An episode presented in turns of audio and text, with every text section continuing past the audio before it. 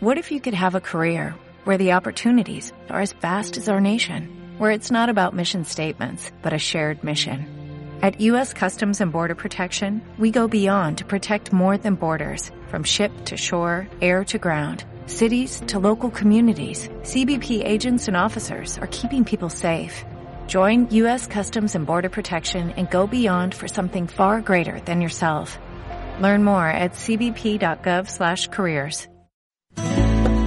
Bienvenidos a Cuatro Elementos. Un espacio para informar y educar a la ciudadanía sobre temas relacionados al medio ambiente. Agua, fuego, aire y tierra. Cuatro elementos para preservar nuestro planeta.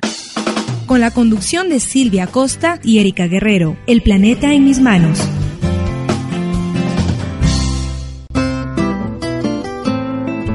Hola Silvia y amigos, bienvenidos de nuevo a nuestro programa Cuatro Elementos, el planeta en mis manos. Mi nombre es Erika Guerrero y es un placer acompañarlos cada viernes a partir de las 16 horas en rayuelaradio.com, radio online de Fundamedios. Saludamos también en cabinas y en controles a nuestro compañero David Benalcázar. Hola Eri y amigos, Radio Escuchas, buenas tardes, qué alegría volver a compartir con ustedes en nuestro programa. Recuerden que nos pueden seguir en Facebook e Instagram como Cuatro Elementos Huillo donde postearemos información relacionada a temáticas ambientales. Además, pueden dejar sus comentarios y sugerencias sobre temas que deseen que se trate en futuros programas. No olviden que nuestros micrófonos siempre están abiertos para exponer iniciativas, eventos o proyectos relacionados al cuidado del medio ambiente. Y para este programa tenemos planificado hablar sobre el Día Mundial del Agua el cual se recuerda o se conmemora cada 22 de marzo, es decir, hoy. Y también entrevistaremos a Luis Suárez, presidente ejecutivo de la Organización Conservación Internacional Ecuador, y a Paola Palacios, coordinadora de la Fundación Coca-Cola de Ecuador, para hablar sobre los nuevos resultados que arrojó la iniciativa Limpieza Costera. Este 22 de marzo, como ya lo habíamos indicado, se conmemora el Día Mundial del Agua. En este día se busca concienciar sobre la importancia del agua dulce y la defensa de la gestión sostenible. La creación de este día tuvo origen en la Conferencia sobre Medio Ambiente y Desarrollo celebrada en 1992 en Río de Janeiro. Ante ello, la Asamblea General de las Naciones Unidas designó el 22 de marzo de 1993 como el primer Día Mundial del Agua.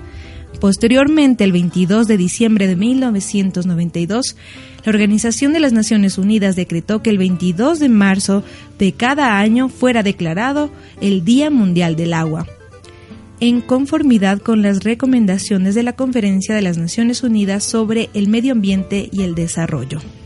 El agua es un elemento esencial del desarrollo sostenible los recursos hídricos y la gama de servicios que prestan juegan un papel clave en la reducción de la pobreza, el crecimiento económico y la sostenibilidad ambiental. El agua incide en cuestiones que afectan a la seguridad alimentaria y energética, a la salud humana y al medio ambiente. Y el lema para este año, dispuesto por la Organización de las Naciones Unidas en su informe, es no dejar a nadie atrás es un claro aviso de que la gestión del agua continúa siendo un reto difícil de solucionar.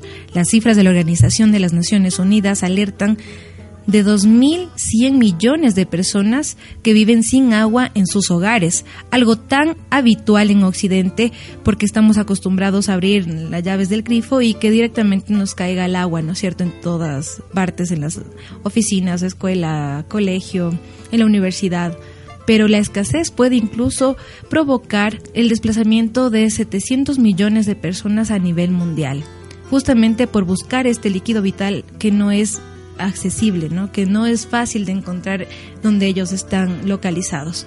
Todos los informes, como el recién publicado por el Programa de las Naciones Unidas para el Medio Ambiente, tienen al agua como uno de los protagonistas más dramáticos y los principales problemas, escasez y calidad del mismo. El tema que propone la ONU de no dejar a nadie atrás se trata de una adaptación de la promesa central de la Agenda 2030 para el Desarrollo Sostenible. Una de las metas del Objetivo 6 del Desarrollo Sostenible consiste en garantizar la disponibilidad y la gestión sostenible del agua y el saneamiento para todos de aquí a 2030. Por definición, eso significa no dejar a nadie atrás, pero este año está lejano para lograr que todo el mundo se beneficie del agua y el progreso que supone.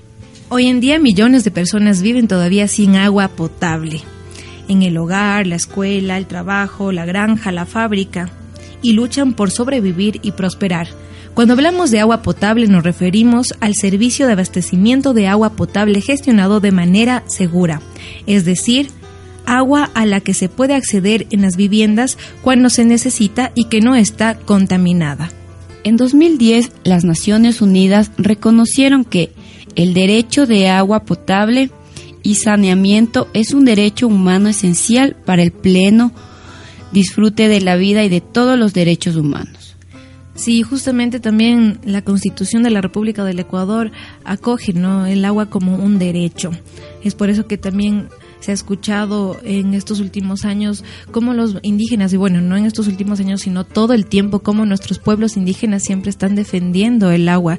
Eh, igual para evitar que se den más concesiones mineras en los territorios de Ecuador y así ayudar a que los páramos o las fuentes de agua no sean contaminadas, porque para nosotros es fácil, baja el agua del páramo y la tenemos ahí ya lista en las llaves, pero para esos pueblos que no llega el agua potable de manera directa, para ellos sí es vital proteger este recurso. Y nosotros como ciudadanos, claro, capitalinos, ni siquiera nos damos cuenta de, de, esas luchas que estos pueblos han tenido por años. Entonces es importante regresar a aquello, es importante volver a reflexionar y pensar qué estamos haciendo como ciudadanos a favor de, de nuestro recurso que ha existido desde todo, todo, toda la vida, toda la existencia del planeta Tierra y que es algo muy reducido, ¿no? El agua dulce, como la otra vez lo decimos en un programa, lo que más hay es agua salada a nivel mundial, antes que dulce, y tenemos que preservar este recurso que es finito. Después de esta explicación sobre el Día Mundial del Agua, les dejamos con el audio de radialistas apasionados de la serie Laudato Si, capítulo 14, Hermana Agua. Esta producción nos invita a reflexionar sobre el uso de, de este recurso finito que nos ha dado la Pachamama, además nos exhorta a cambiar de manera urgente nuestras prácticas humanas.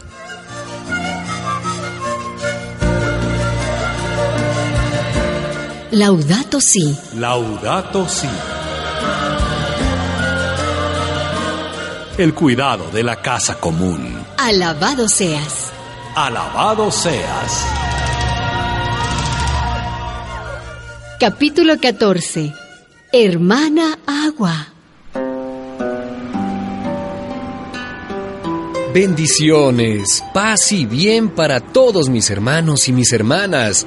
Ya conocen mi voz, ya saben que soy Francisco, el de Asís, delegado por Francisco, el de Roma, para recorrer la hermana Madre Tierra y hablar con sus criaturas.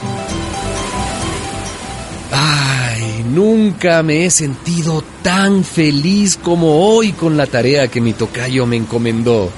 Las cataratas del Iguazú. Ni en sueños había imaginado tanta belleza. Y bueno, después de contemplarlas por aquí y por allá, he venido a descansar junto a un manantial que está del lado del Paraguay. Va ella paneco, Francisco. ¿Cómo qué? ¿Qué, qué me dice? Romu maite hijina Francisco. Ah, sí eres tú. Buenos días, hermana Agua. Creo que me hablas en guaraní, ¿no? Sheñi e Paraguay ella. ¿Me preguntas que cómo me ha ido? Pues te diré, hermana Agua, que mejor imposible. Estar aquí es sentirse como al principio de la creación, cuando el Espíritu de Dios aleteaba sobre las aguas.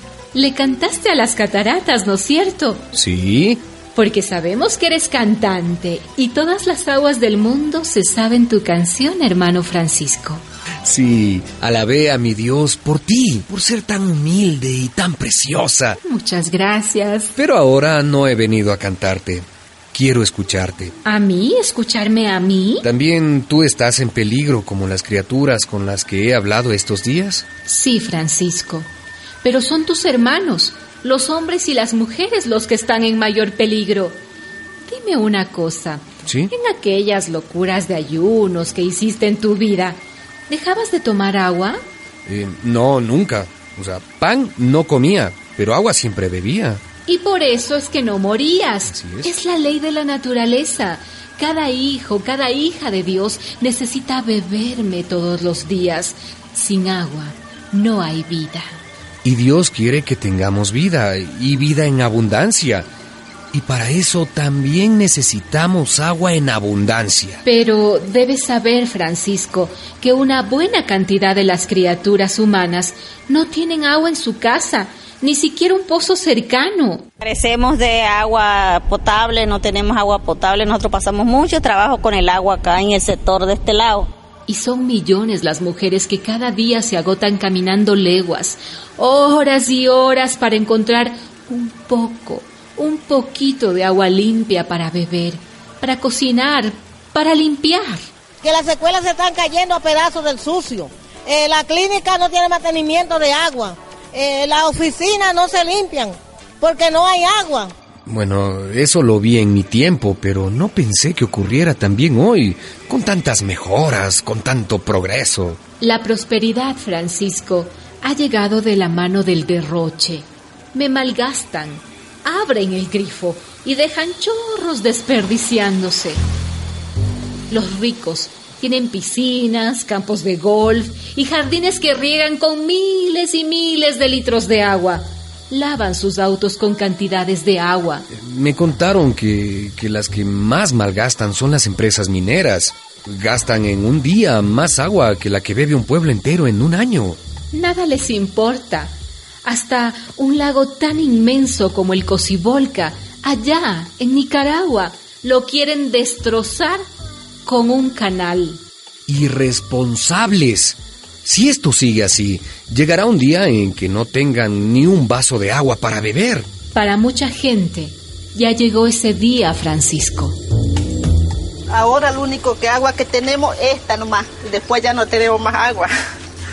Y eso ya, si no tenemos nada, nosotros no, no podemos pedir agua porque no tenemos nada.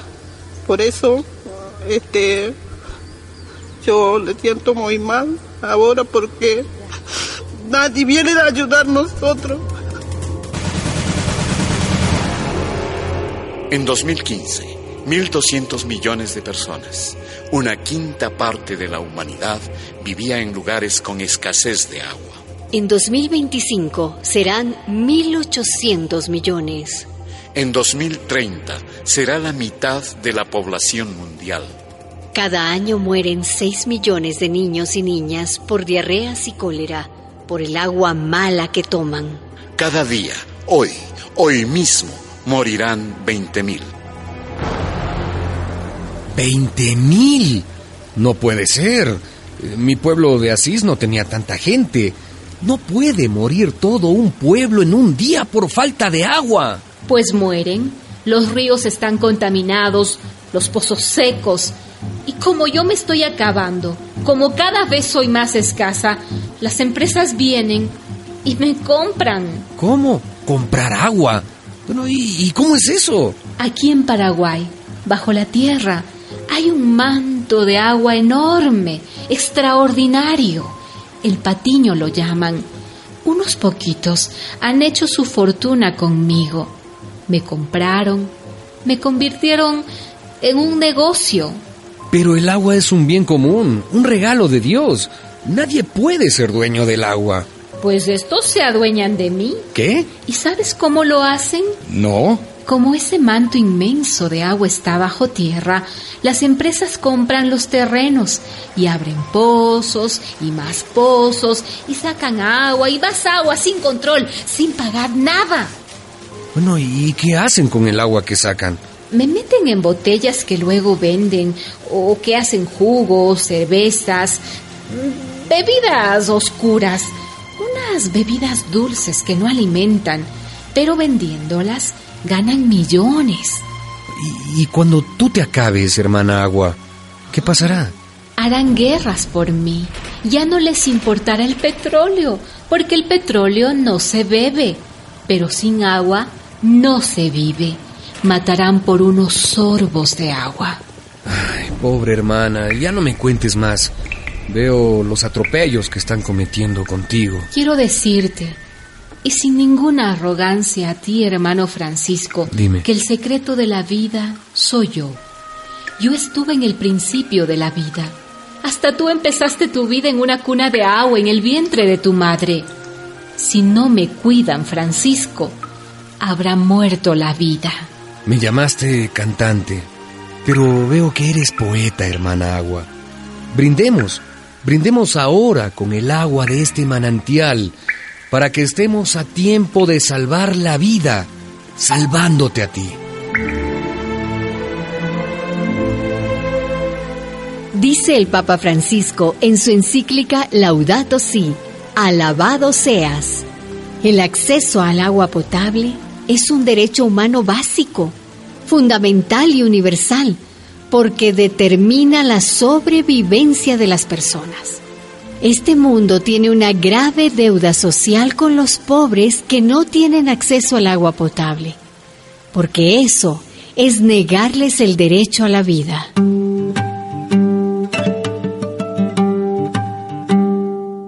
La medida del cumplimiento de la nueva agenda para el desarrollo será el acceso efectivo, práctico e inmediato para todos a los bienes materiales y espirituales indispensables.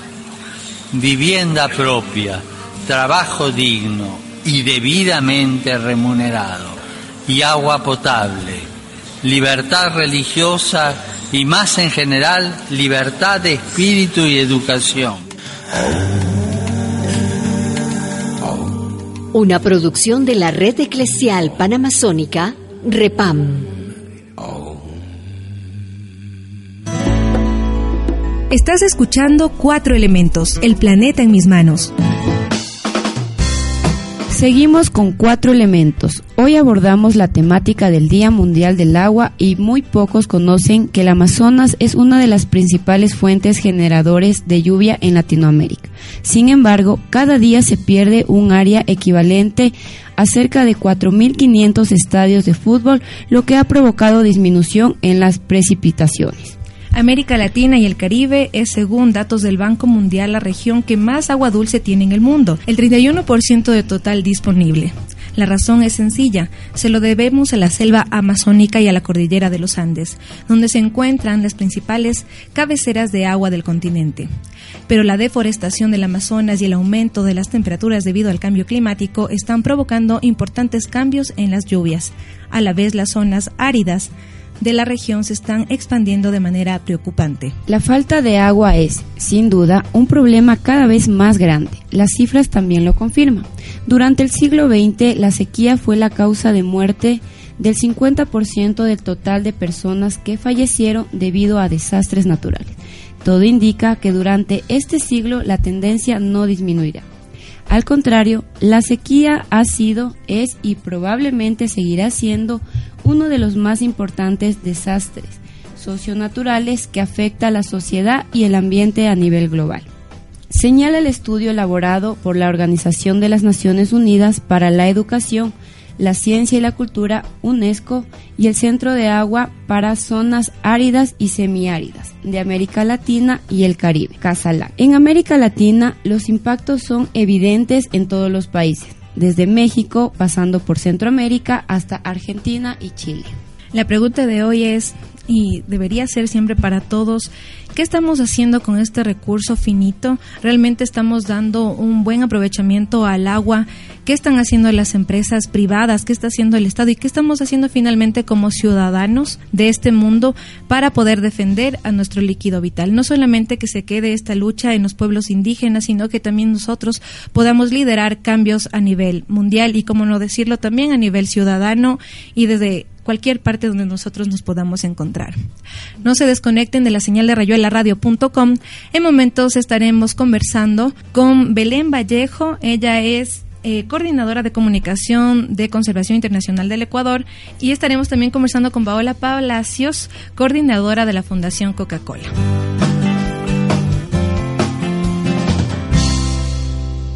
El agua es derecho humano porque la vida nos da y quien quiere acapararla, violando el derecho está. Las aguas que nos dan vida en el mercado no están, no se compran, no se venden, no se pueden comerciar. El derecho es para todos y el agua de todos es. El derecho es para todos y el agua de todos es. Y así debe asegurarlo el Estado con su ley. Y así debe asegurarlo el Estado con su ley. Con las firmas extranjeras no hará acuerdos comerciales ni concesiones enormes con empresas nacionales. Con las firmas extranjeras no hará acuerdos comerciales ni concesiones enormes con empresas nacionales. En análisis. Entrevistas a expertos y profesionales sobre temáticas de extractivismo y contaminación del agua, aire y tierra.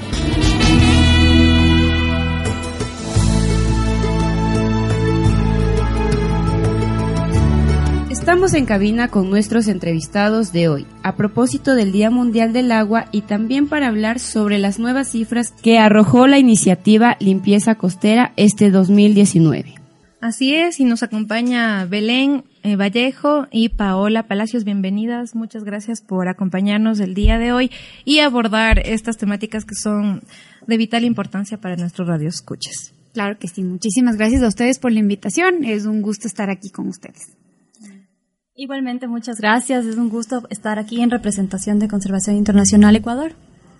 Y antes de empezar con la entrevista y claro con su tema medular, que es la limpieza de, costas en Ecuador, nos gustaría saber cuál es su opinión acerca del Día Mundial del Agua y cómo se está administrando este recurso finito a nivel mundial. ¿Cómo lo estamos haciendo también localmente? ¿Cuál es su opinión? Sí, Claro que sí. Bueno, miren, eh, desde nosotros desde la compañía y desde la Fundación Coca-Cola de Ecuador, eh, parte de los proyectos de sostenibilidad, uno de nuestros ejes más importantes que tenemos, no solamente a nivel local, sino regional y, y de forma global, es el reabastecimiento de agua. Nosotros tenemos varias iniciativas en las cuales hemos venido trabajando desde hace algunos años. Acá en el Ecuador nuestro proyecto se llama Agua por el Futuro. Nosotros estamos trabajando en cuatro fondos de agua del Ecuador. Uno se encuentra aquí en la ciudad de Quito, que es del FONAG. Estamos trabajando también en Tunguragua, en Cuenca y en Guayaquil. Eh, no con el fondo de agua porque está en este momento en un proceso de constituirse. Obviamente nosotros estamos apoyando también en ese proceso, pero específicamente en Guayaquil estamos trabajando en el bosque seco. Nosotros a nivel Ecuador hemos reabastecido desde el año 2013 aproximadamente 946.456 metros cúbicos de agua. ¿Qué es lo que nosotros buscamos con nuestro proyecto de reabastecimiento de agua? Es básicamente devolver a la naturaleza la misma cantidad de agua que nosotros tenemos de nuestro producto final que se encuentra en el mercado. Nosotros para poder realizar esta iniciativa y para poder obviamente verificar que estamos haciendo este proceso de reabastecimiento, trabajamos en diferentes eh, iniciativas o, lo hacemos implementando diferentes actividades, como pueden ser eh, reforestación, pueden ser cercados naturales. Nosotros trabajamos también en conservación de áreas importantes que hemos encontrado en estos fondos de agua con los que vemos que hemos implementado el proyecto. Y a partir de todas esas iniciativas es que contamos con un socio estratégico que nos ayuda obviamente a poder llevarlas a cabo, que es la organización de Nature Conservancy. Con ellos nosotros hemos venido llevando a cabo este proceso que ha sido en realidad un trabajo de codo a codo para poder ver cuáles son esas actividades que en realidad van a poder dar un valor agregado a la comunidad. Nosotros aquí en, en en el sitio El Atacazo hicimos una, una, actividad de reforestación. Hemos venido trabajando también con la comunidad en buscar iniciativas, en buscar eh, nuevas formas de agricultura sostenible, de ganadería sostenible, que obviamente haga que la comunidad pueda proteger el páramo de la manera correcta. Y así también lo hemos hecho en muchos sitios en los cuales hemos estado trabajando. Eh, este proyecto de Agua por el Futuro, como les comentaba, es un proyecto que no solamente está en Ecuador, es un proyecto que a nivel regional nosotros al 2018 se han devuelto 5 millones de metros cúbicos de agua, lo que equivale a 2.000 piscinas olímpicas. Hemos intervenido en más de 5.000 hectáreas a nivel regional, como les digo, eh, y pues la verdad es que ha sido muy satisfactorio ver cuál es el involucramiento que tienen los gobiernos locales, pero también la comunidad. Porque como bien ustedes lo mencionaban el inicio, no es solamente un trabajo de las comunidades, es un trabajo multisectorial que cada uno de nosotros tiene que aportar desde el lado en el que se encuentra. Eso por contarles uno de los proyectos que tenemos. Ahora, en ese sentido, quiero hacer hay una pequeña intervención y perdón que te interrumpa. No, tranquila. Eh, me gustaría saber cuánta agua ustedes utilizan para producir todo lo que saca Coca-Cola y finalmente cuántos litros han podido recuperar a través de este proyecto que es Agua por el Futuro. Sí, como te decía, 946. Pero en Ecuador no. no Eso es en Ecuador, exactamente. En Ecuador, 946 mil. 46 mil 456 metros cúbicos son los que significan el producto terminado en mercado. Eso es lo que nosotros evaluamos a través de esta iniciativa. Y esos son los metros cúbicos que hemos hecho desde el año 2000, 2013 eh, hasta la actualidad. Es, ese es el dato que yo tengo al momento. Em, y como te decía, a través de estas metodologías que tenemos de reforestación, de cercado de áreas protegidas, de trabajar agricultura sostenible, ganadería sostenible, hemos logrado devolver esta misma cantidad. No es algo que yo te digo, nosotros hemos devuelto esta, esta cantidad de agua. Nosotros trabajamos con un partner específico en la medición de estas hectáreas que han sido intervenidos. Nosotros lo que hacemos con nuestro partner TNC Después de hacer las intervenciones, envían diferentes fichas técnicas que nos permiten evaluar cómo ha sido esa devolución y cuáles han sido los metros cúbicos que hemos podido eh, devolver a la naturaleza, valga la redundancia. ¿Y cuáles son los metros? O sea, ya me dices que son, bueno, finalmente más de 900 mil. 946 mil metros cúbicos. Ajá. Redondeémosle ya, 900, ya, 950 mil. Ya. Aproximadamente, ajá. Sí, porque si no, todas las cifras no valen. Pero eso es lo que finalmente, decías tú, va, eh, bueno, utilizando la compañía para generar los productos. Y finalmente... El producto terminado. El producto terminado. Exactamente. Ya. ¿Y cuántas, no sé cuántos productos a nivel nacional ustedes producen? Porque suponte ya, yo sé que han utilizado eso en cuanto a agua, pero quizás sea un número menor a la cantidad de agua que están empleando para fabricar o producir las botellas, para envasar, todo ah, ese ah, tú dices en la cadena de producción, tú me hablas de la cadena de producción. Bueno, en ese caso nosotros, eh, no tengo el dato exacto, te lo podría, te lo podría pasar, eh, lo que sí te puedo decir es que básicamente de estos 946 o 950 mil que hablábamos hace un inicio, eh, hay que hacer una conversión para poder decirte en unidades cuántas cajas unitarias de producto es. Eh, no quisiera darte un número haciendo un cálculo al ojo porque hay una metodología que hay por detrás, pero puedo conseguirles el dato para que ustedes obviamente lo puedan tener completo. Ya, porque claro, sí sería importante también saber cuánto finalmente ustedes están reciclando y más aún con la campaña de costas, ¿cómo era? De limpieza costera. De limpieza costera, sí. Aparte de tener el programa de reabastecimiento, nosotros tenemos un tenemos dentro de cada una de nuestras plantas embotelladoras existe un procesos de de mejoramiento de uso de agua. Eh, todo lo que es en la línea de soplado, tenemos también y trabajamos con plantas de tratamiento de agua. Hay algunas otras metodologías que también estamos utilizando. Este es un compromiso, obviamente, para nosotros a largo plazo. Y también contamos con diferentes iniciativas que son también de acceso a agua. Desde nosotros, desde el año 2016, estamos apoyando a diversas comunidades aquí en el Ecuador con proyectos de acceso a agua eh, y trabajamos a través de la campaña Cada Gota Cuenta esta campaña, este, esta iniciativa básicamente lo que busca es apoyar a diversas comunidades eh, con diferentes proyectos de agua, que pueden ser desde plantas de potabilización de agua, como las que tenemos en la provincia de Manabí, en Jama, San Felipe y también en Tabuga, o también pueden ser proyectos en donde nosotros damos la viabilidad del acceso al agua a través de tuberías, de cañerías, de, se podría decir también de plantas de clorificación y demás iniciativas que tenemos ahí también.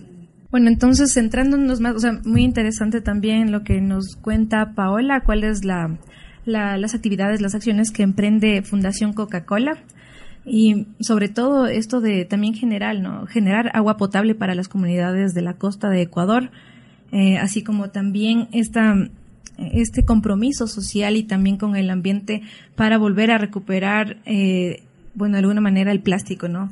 De las botellas que se utilizan en la cadena de producción y también a través del proyecto Agua por el Futuro, de alguna manera también para devolver, como nos decía Paola, eh, esta agua que se está utilizando en la fábrica.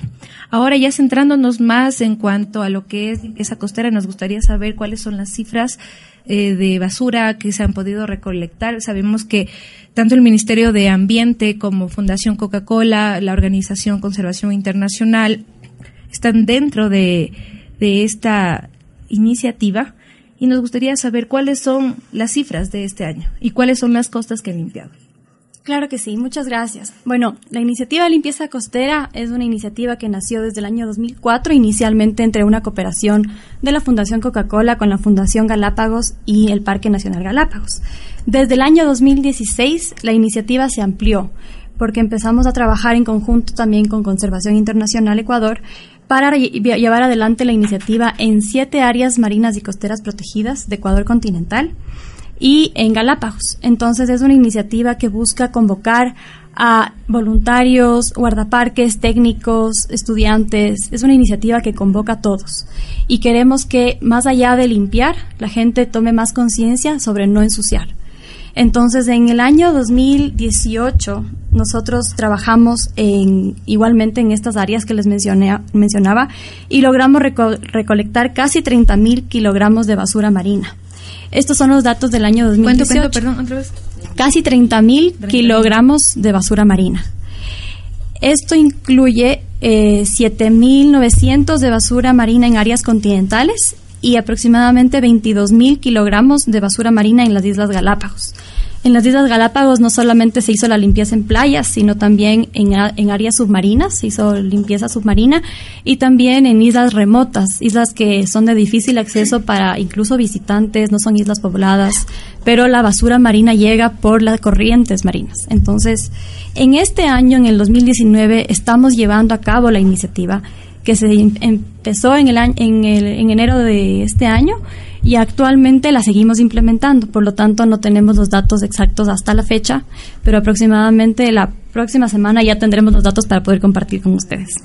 Ya, y bueno, desde Fundación Coca-Cola, igual, ¿cuál es el trabajo que están haciendo en conjunto con Conservación Internacional? Su experiencia con esta iniciativa, ¿qué nos pueden decir al respecto? Sí, mira, como lo mencionaba Belén, nosotros en el año 2004 iniciamos con este proyecto, es decir, que para la compañía y la Fundación Coca-Cola el tema del reciclaje está dentro del ADN y está obviamente, es un eje transversal en todas las actividades que nosotros realizamos.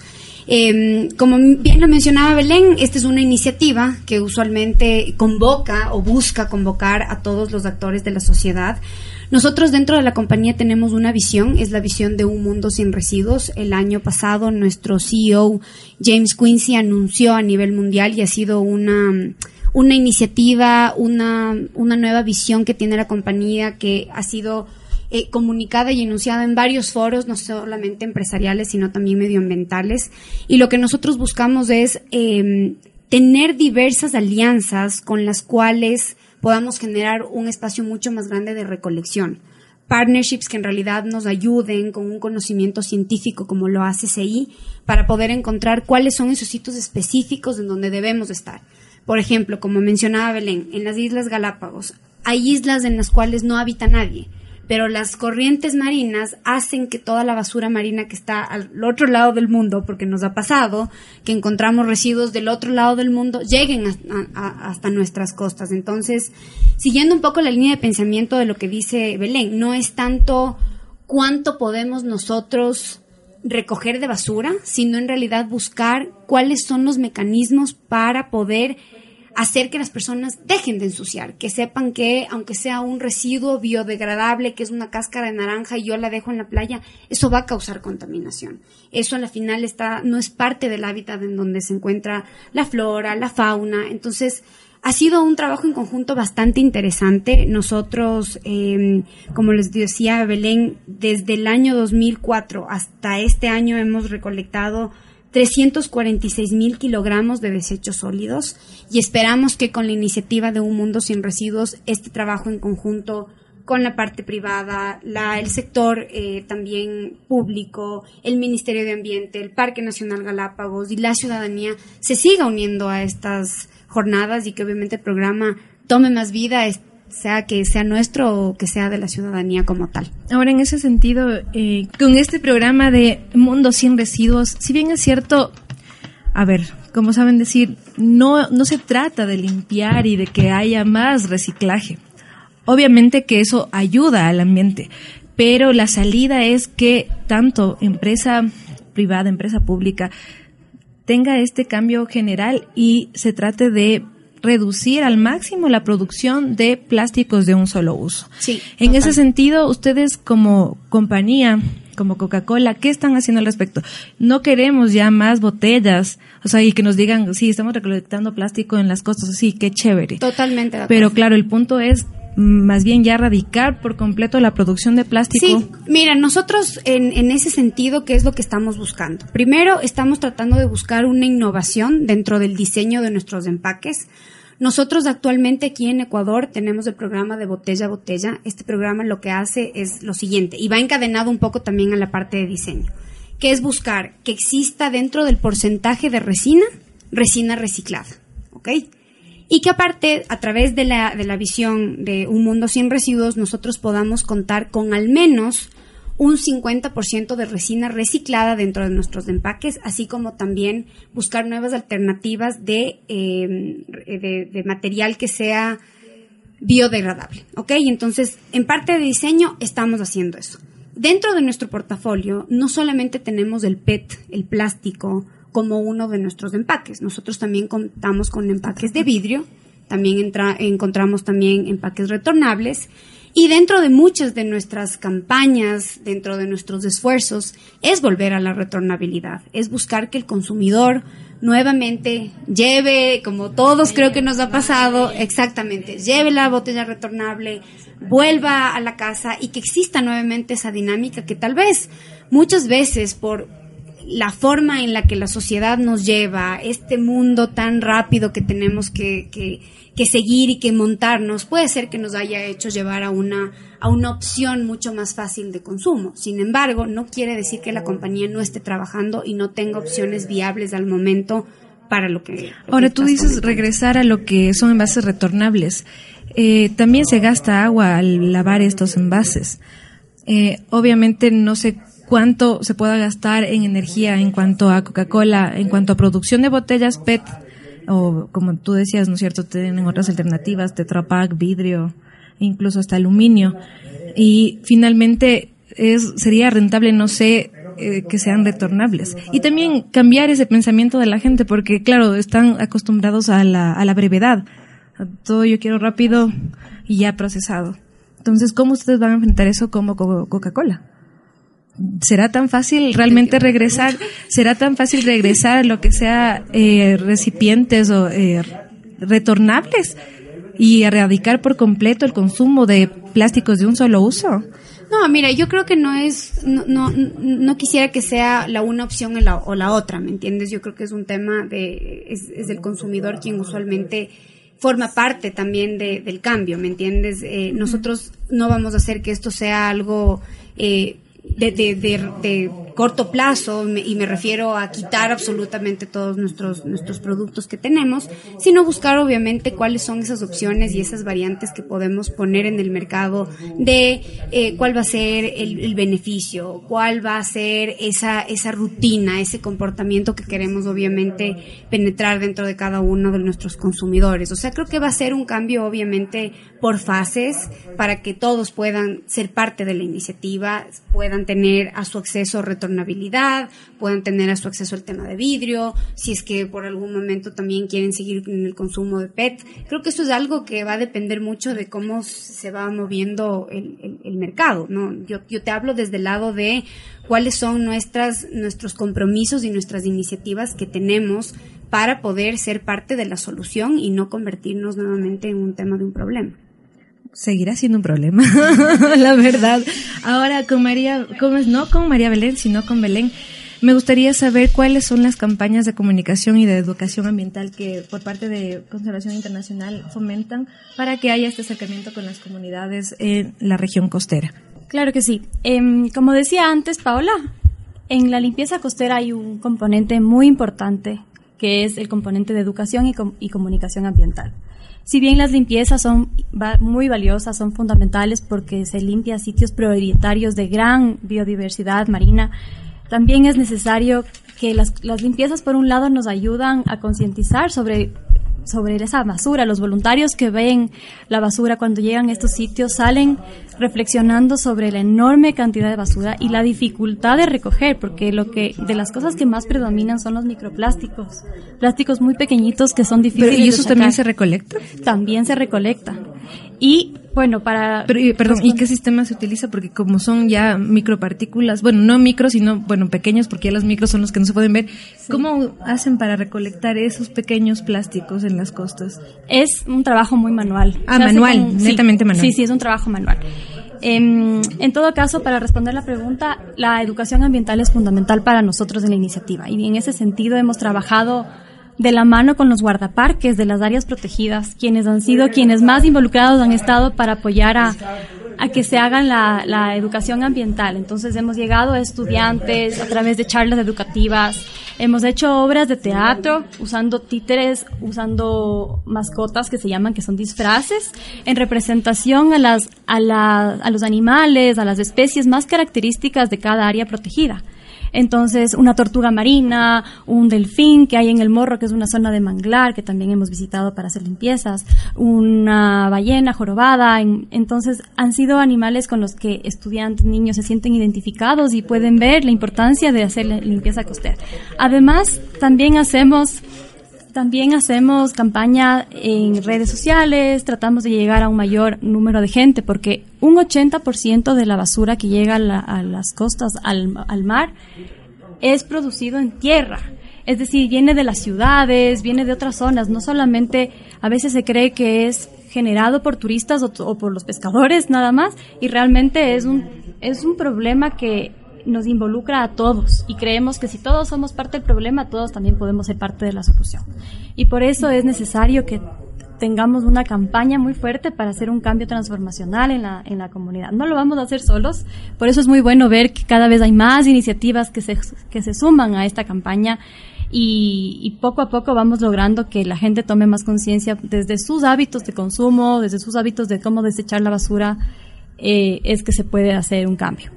Ahora, me gustaría saber si dentro de Conservación Internacional también hay nuevas alianzas con empresas privadas que se han sentido, no sé, capaces interesadas también para poder preservar el ambiente. Aparte de Fundación Coca-Cola, no sé si hay otras más que se han unido este año. Yo podría averiguar exactamente cuáles han sido las anteriores, pero de lo que yo tengo conocimiento, sí han habido, por ejemplo, en el pasado tuvimos una alianza con General Motors, una empresa que sacó un auto Chevrolet Sail y que era carbono neutro. Y la alianza fue junto con el Ministerio del Ambiente, Conservación Internacional Ecuador, para lograr que eh, se pueda eh, compensar las emisiones de carbono que se generan por, por los autos en la reforestación de bosques. Pero eso es un tema que no lo manejo directamente, les podría compartir más información. Sí, pero es una, para Conservación Internacional Ecuador es muy importante trabajar con la empresa privada. Y eso es parte de nuestro ADN, es parte de nuestra misión, hacer un trabajo basado en alianzas. Y nos encanta porque de esa manera podemos llegar a más, más personas, podemos hacer un cambio más grande. Ahora, si bien es cierto, tú nos hablabas de esta importancia de llegar también a las comunidades de la costa, generar esta sensibilización, ¿no es cierto?, educarlos de temas ambientales. Pero ¿qué están haciendo ustedes ya en la capital? Porque obviamente yo sé que esta, como tú decías, ¿no? más de 8 millones de basura, de toneladas de basura llegan a los mares y todo se está produciendo en tierra pero también es importante generar este tipo de sensibilización en las capitales y no solamente de la parte costera, sino también de la Sí, parte de la por sierra. ¿no es supuesto. cierto? Entonces no sé qué están haciendo al respecto, porque digamos acá no he visto mucho, capaz y, y en la costa su trabajo es tremendamente visto por varias comunidades. Sí, nuestro trabajo y conservación internacional tiene dos escalas, la escala nacional eh, y también una escala muy local. Entonces, lo que comentaba anteriormente era lo local.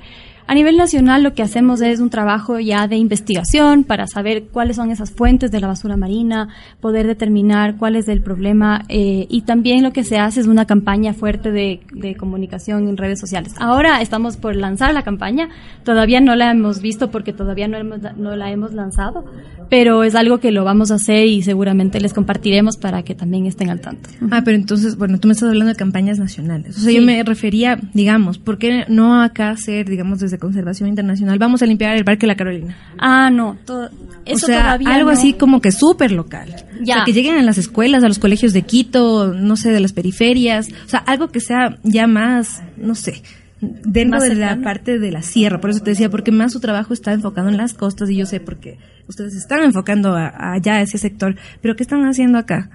Realmente ahora mismo no estamos haciendo algo, algo de limpieza de basura en, en sierra. No todavía, pero podría ser algo a considerar a futuro porque realmente también es un es una fuente, ¿no es cierto? Es una fuente de basura. Lo hemos hemos priorizado en la costa por la por la cantidad de biodiversidad marina que hay en estas áreas protegidas en las que estamos trabajando. Entonces, es un proyecto que está empezando, pero ya ven que vamos desde el 2016, o sea que año a año se va. ¿2004 no era? 2004 es que inició con la Fundación Ah, Coca-Cola. CI Ecuador está trabajando con la Ah, fundación desde desde, el el 2016. 2016, ajá. Y desde el 2016 hasta hoy ha continuado y año a año se reactiva. Entonces es algo que podríamos considerar para, para otro momento, sí. Claro, porque sí sería importante que también vayan enterándose los muchachos, o sea, que haya esta sensibilización desde los más pequeños para que puedan lograr cambios. Ahora, no sé, Silvi, ¿tienes preguntas adicionales? Puedes preguntar, no sé, sobre los productos que han encontrado dentro de esta recolección, ¿qué es lo que más hay? Bueno, nosotros lo que hacemos, además de limpiar, es un trabajo muy importante que es el clasificar la basura, contar y pesar. Porque obviamente para poder tener los datos tenemos que tener un, pesaje. Entonces, eh, lo que sí les puedo comentar es que lo que más ha predominado como material, porque eso es lo que tenemos de datos nosotros, es el plástico, es el vidrio y es los textiles. Además, luego siguen otros como eh, materiales de pesca, redes, o, y entre los plásticos que mencionaba anterior, anteriormente, los microplásticos es un tema muy importante y muy grave que hemos notado. Y en cuanto, bueno, al, no sé qué tratamiento le están dando finalmente, es la pregunta para las dos, tanto para Paola como para Belén. Después de haber recogido toda esta cantidad de basura en las playas de Ecuador, ¿qué hacen finalmente? Porque darle también este proceso a esta basura también tiene un costo. ¿Qué hacen con la basura? ¿Dónde, ¿A dónde la llevan? Bueno, después de hacer el pesaje y la clasificación, como te lo mencionaba Belén, lo que nosotros hacemos, y esto es parte también del trabajo multisectorial que se realiza, es el trabajo que, hacen, que tenemos con los municipios, las alianzas que tenemos con los municipios, con la Subsecretaría de Ambiente. ¿Y qué es lo que se hace? Se busca, bu- se busca, bus- se busca eh, reducir, se busca reciclar y se busca hacer el desecho. Entonces, de todos los materiales que encontramos, pueden haber diferentes eh, elementos que se puedan reciclar, como botellas, si existe una llanta, si es que encontramos algún recipiente como de, de- como una lavacara, si es que están en un buen uso, se los puede obviamente reciclar. Si es que no se los puede reciclar, lo que hacemos nosotros es poner esos desechos a disposición final, es decir, van a la basura a través del servicio de recolección o de, la alianza que nosotros tengamos. Pero y finalmente, ¿cuánto se recicla? Porque aquí la parte importante es el reciclaje. Obviamente ustedes están haciendo la recolección en las playas, pero ¿cuánto finalmente se recicla? Yo creo que ahí, en el tema del reciclaje, de lo que viene del tema de la basura marina, es un poco. Es, es un poco eh, complicado saber exactamente el, el porcentaje de reciclabil- reciclabilidad. ¿Y por qué te digo esto? Porque el mismo hecho de que viajan por tantos kilómetros en el mar, la salinidad muchas veces que llega a estos elementos Claro, hace que no se pueda reciclar, ¿me entiendes? Nosotros, eh, y, y nos ha pasado mucho que cuando hemos hecho las limpiezas y estamos ahí, cuando tú agarras un elemento, una cuerda, por ejemplo, que tú la ves que está dentro de la arena, el momento en que la quieres sacar es como que se deshace. ¿Por qué? Porque ha pasado por tanto tiempo durante la sal y la sal obviamente lo que hace es debilitar eso. Entonces, Em, ahí honestamente creo que es un trabajo de los cuales hemos venido conversando mucho con Conservación Internacional en cómo evolucionamos también esos indicadores que nos permiten a nosotros saber cuál es la tasa de reciclabilidad de los elementos, cómo podemos hacer para ver el origen, cómo podemos buscar diferentes eh, métodos científicos y por eso Conservación Internacional es quien nos está ayudando a tratar de ver esas nuevas alternativas para tener porcentajes, datos, cifras que nos ayuden a generar una campaña educativa, a poner en la agenda pública por qué el tema del reciclaje es importante, por qué es importante la disposición final de los desechos y todos estos temas que nos conllevan a tener una iniciativa como tal.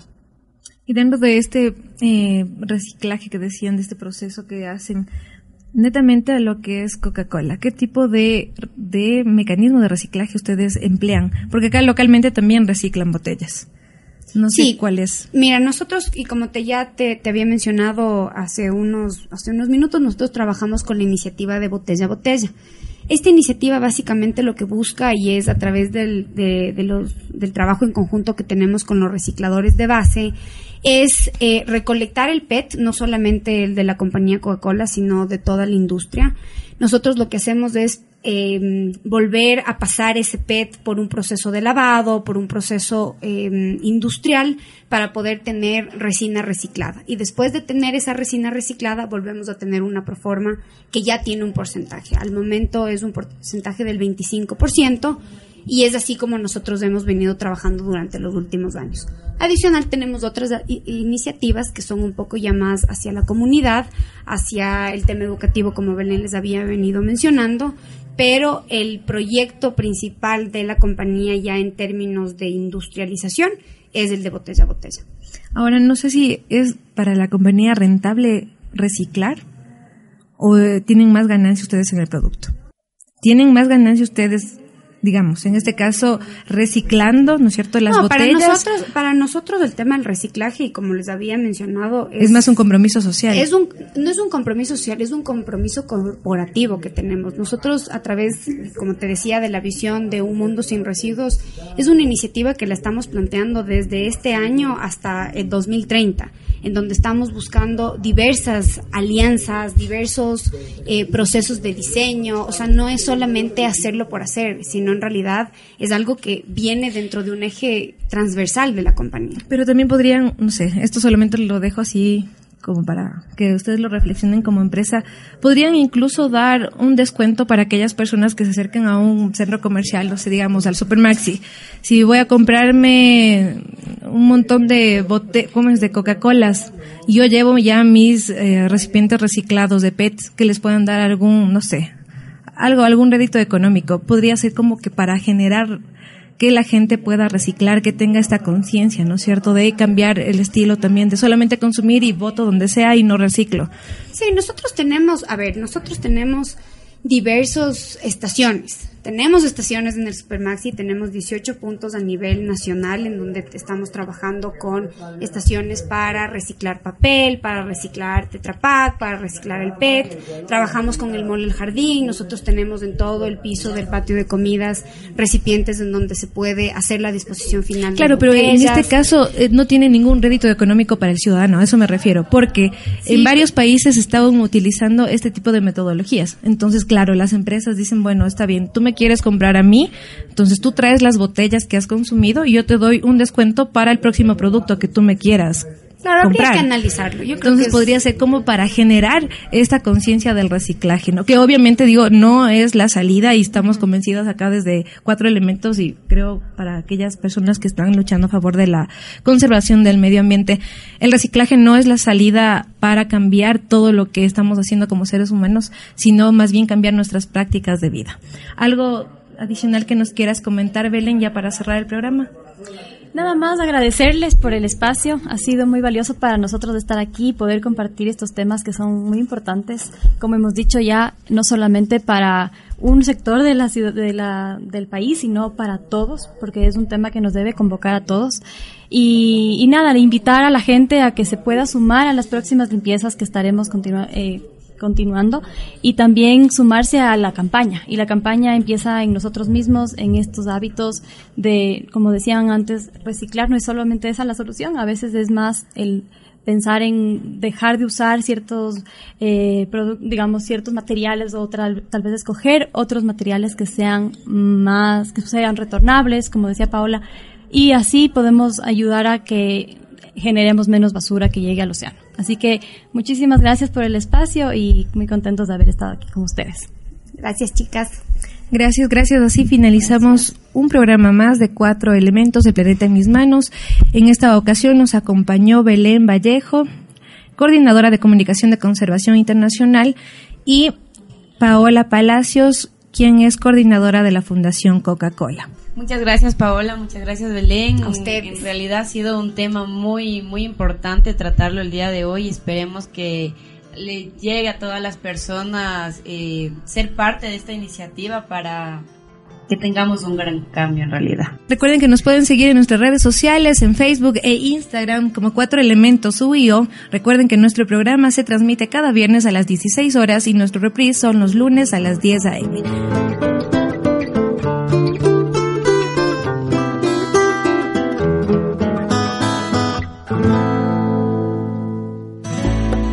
Gracias por acompañarnos en Cuatro Elementos. Te esperamos la próxima semana en rayuelaradio.com. Hasta entonces. Hasta entonces.